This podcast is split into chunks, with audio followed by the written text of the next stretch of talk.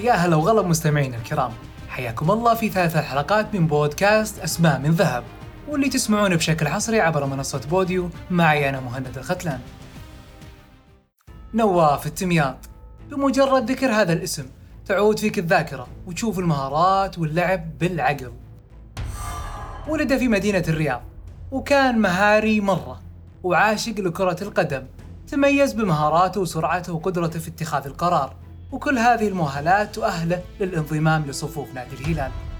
تميزه كان ملحوظ ووصفه المدرب البرازيلي كارلوس ألبرتو بيريرا بأنه قنبلة سوف يقدمها للمنتخب السعودي. وبعدها شارك التمياط مع المنتخب في مونديال 1998 بعد سنتين من مشاركته مع المنتخب التمياط تألق مرة ثانية في لبنان وخصوصا في نهائي كأس آسيا وحصل في نفس السنة على لقب أفضل لاعب في آسيا ولقب أفضل لاعب عربي.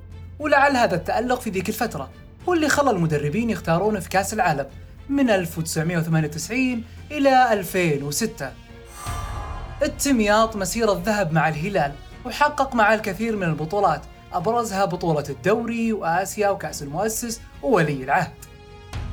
على الصعيد الشخصي حصل التمياط على الكثير من الألقاب أهمها أفضل لاعب في السوبر الآسيوي وأفضل لاعب في الخليج وأيضا أفضل لاعب في آسيا.